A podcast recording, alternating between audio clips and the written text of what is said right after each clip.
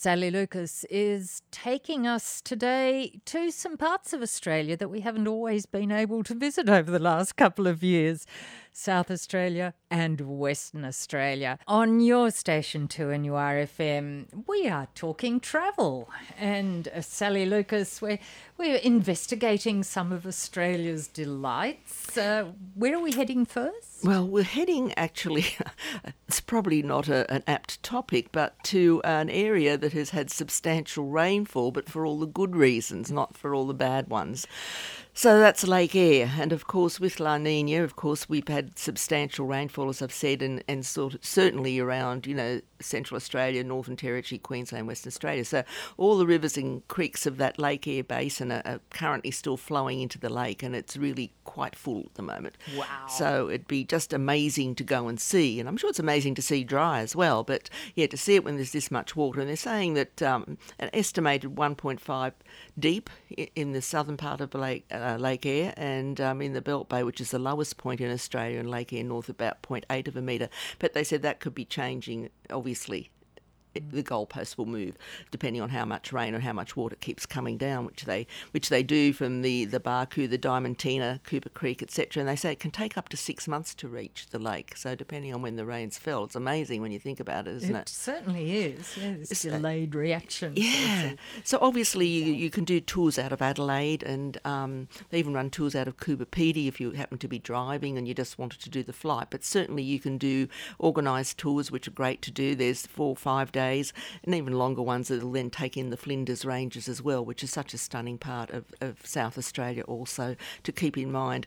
And of course, the other area that is fantastic to do is the Eyre Peninsula because you get the whale watching there as well, and you've got some of the most beautiful coves and bays, and you know it's just a stunning part of South Australia. And I think it gets a bit forgotten. Like people tend to go to Adelaide and they'll go across to Kangaroo Island, which again is beautiful, and up to the Barossa or down to Coonawarra or you know up to the Flinders, but it is a little further. It's a little further, it? yes. Port Lincoln. It is. It's just yeah. that much further, and I guess most people who would do it are maybe doing the the big grey nomad trip or the long trip where they're going across to Western Australia, and they call it Lake Eyre, of course, on the way through. But I mean, if you've got the time, I mean, there's some beautiful tours again out of Adelaide. Um, they've got you know uh, even just some short ones like three six day options if you don't have a lot of time, and certainly longer ones as well.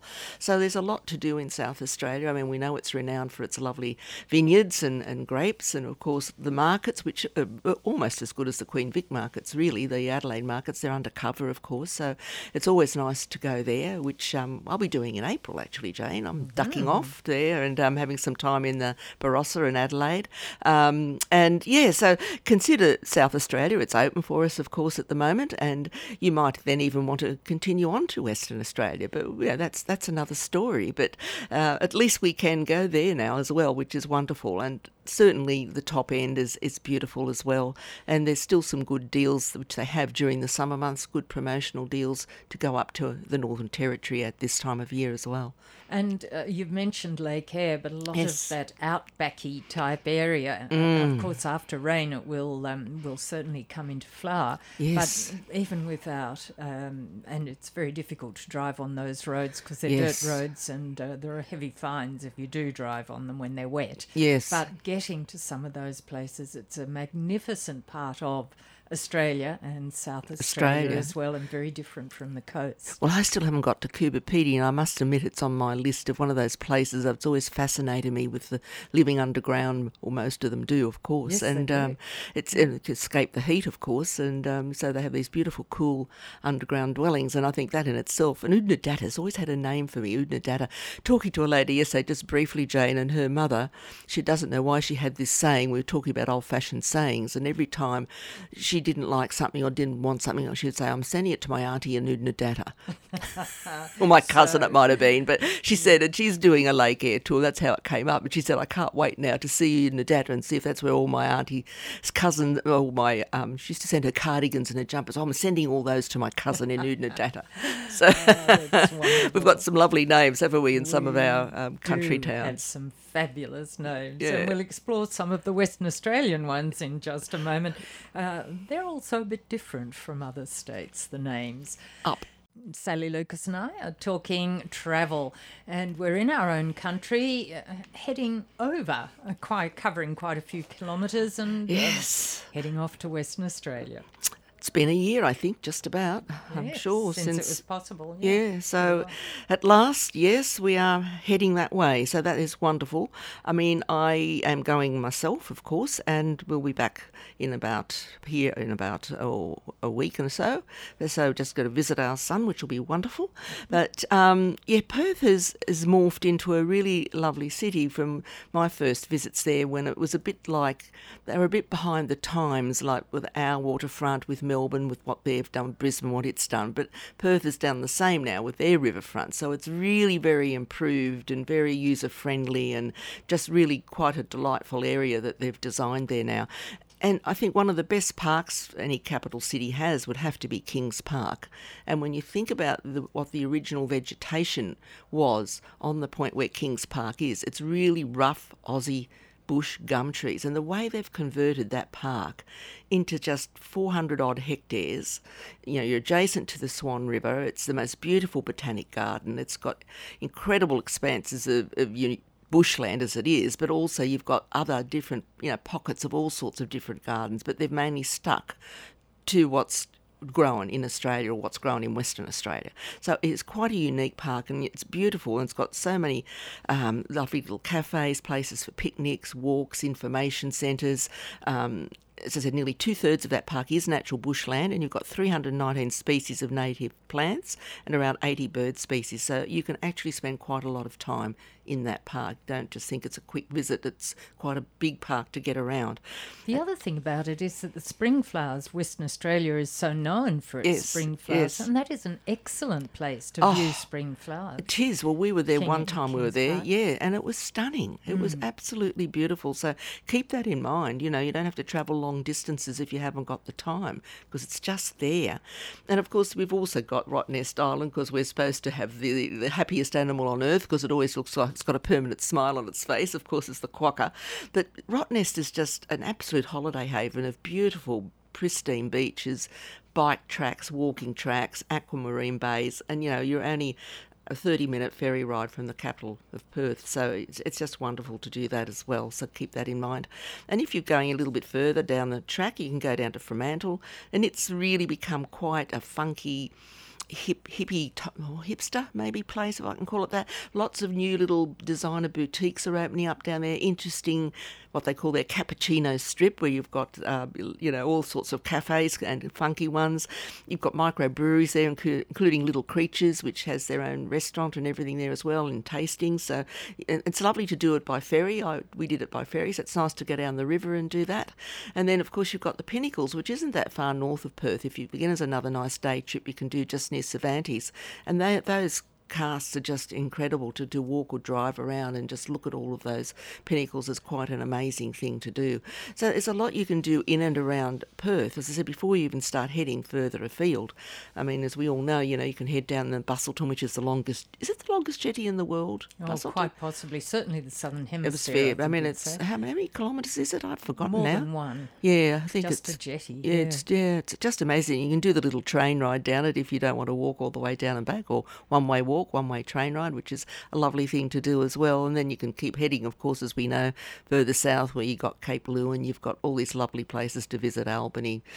Margaret River, of course. We could go on Esperance. I mean, it, it's there's some delights to explore in Western Australia, and then of course you can always go inland into your wheat belt area, which is interesting as well to the old towns like Toodyay and which are really quite fascinating too. So it's it, it's got a lot to do and a lot to offer. And I think I think it's um, growing all the time, like Perth and its surrounds and the offerings, and you know getting some you know nicer bars and nicer little cafes and restaurants. And there's a lot more to do.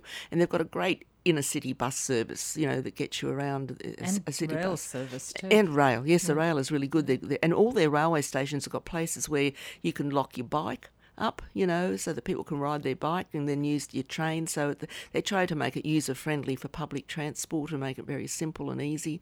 And yes, a lot of the suburbs of Perth are on the rail line, so it, it is an easy way to get around. And you can go for your rail out, out to the west, as we are just talking as well. You can do rail trips out to there as well. And we haven't even started to talk about the north, but No, another time. Another time. 2NURFM, we're talking travel.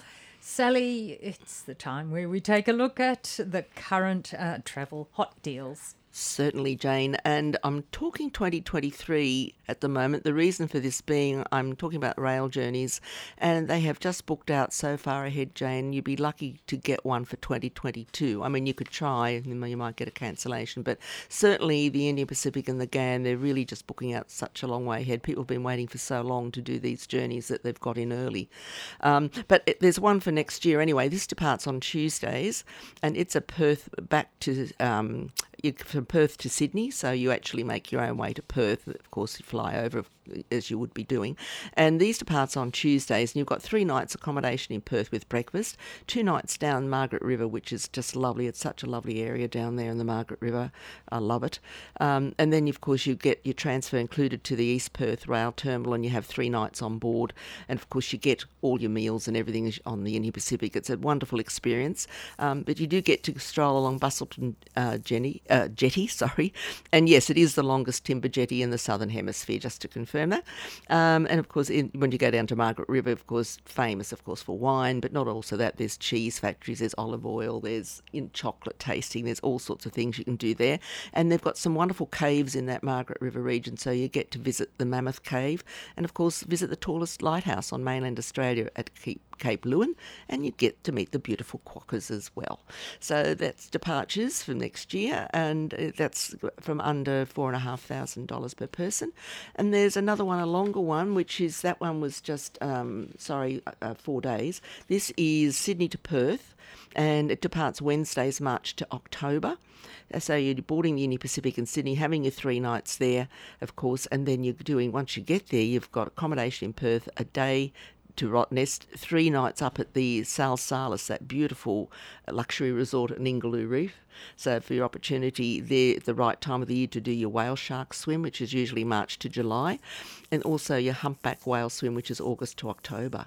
So that's an incredible one as well. And then you get another night's accommodation back in Perth, and that's from just under 8,000 as well. There's a lot included in that though. It's a really extensive itinerary, as I said.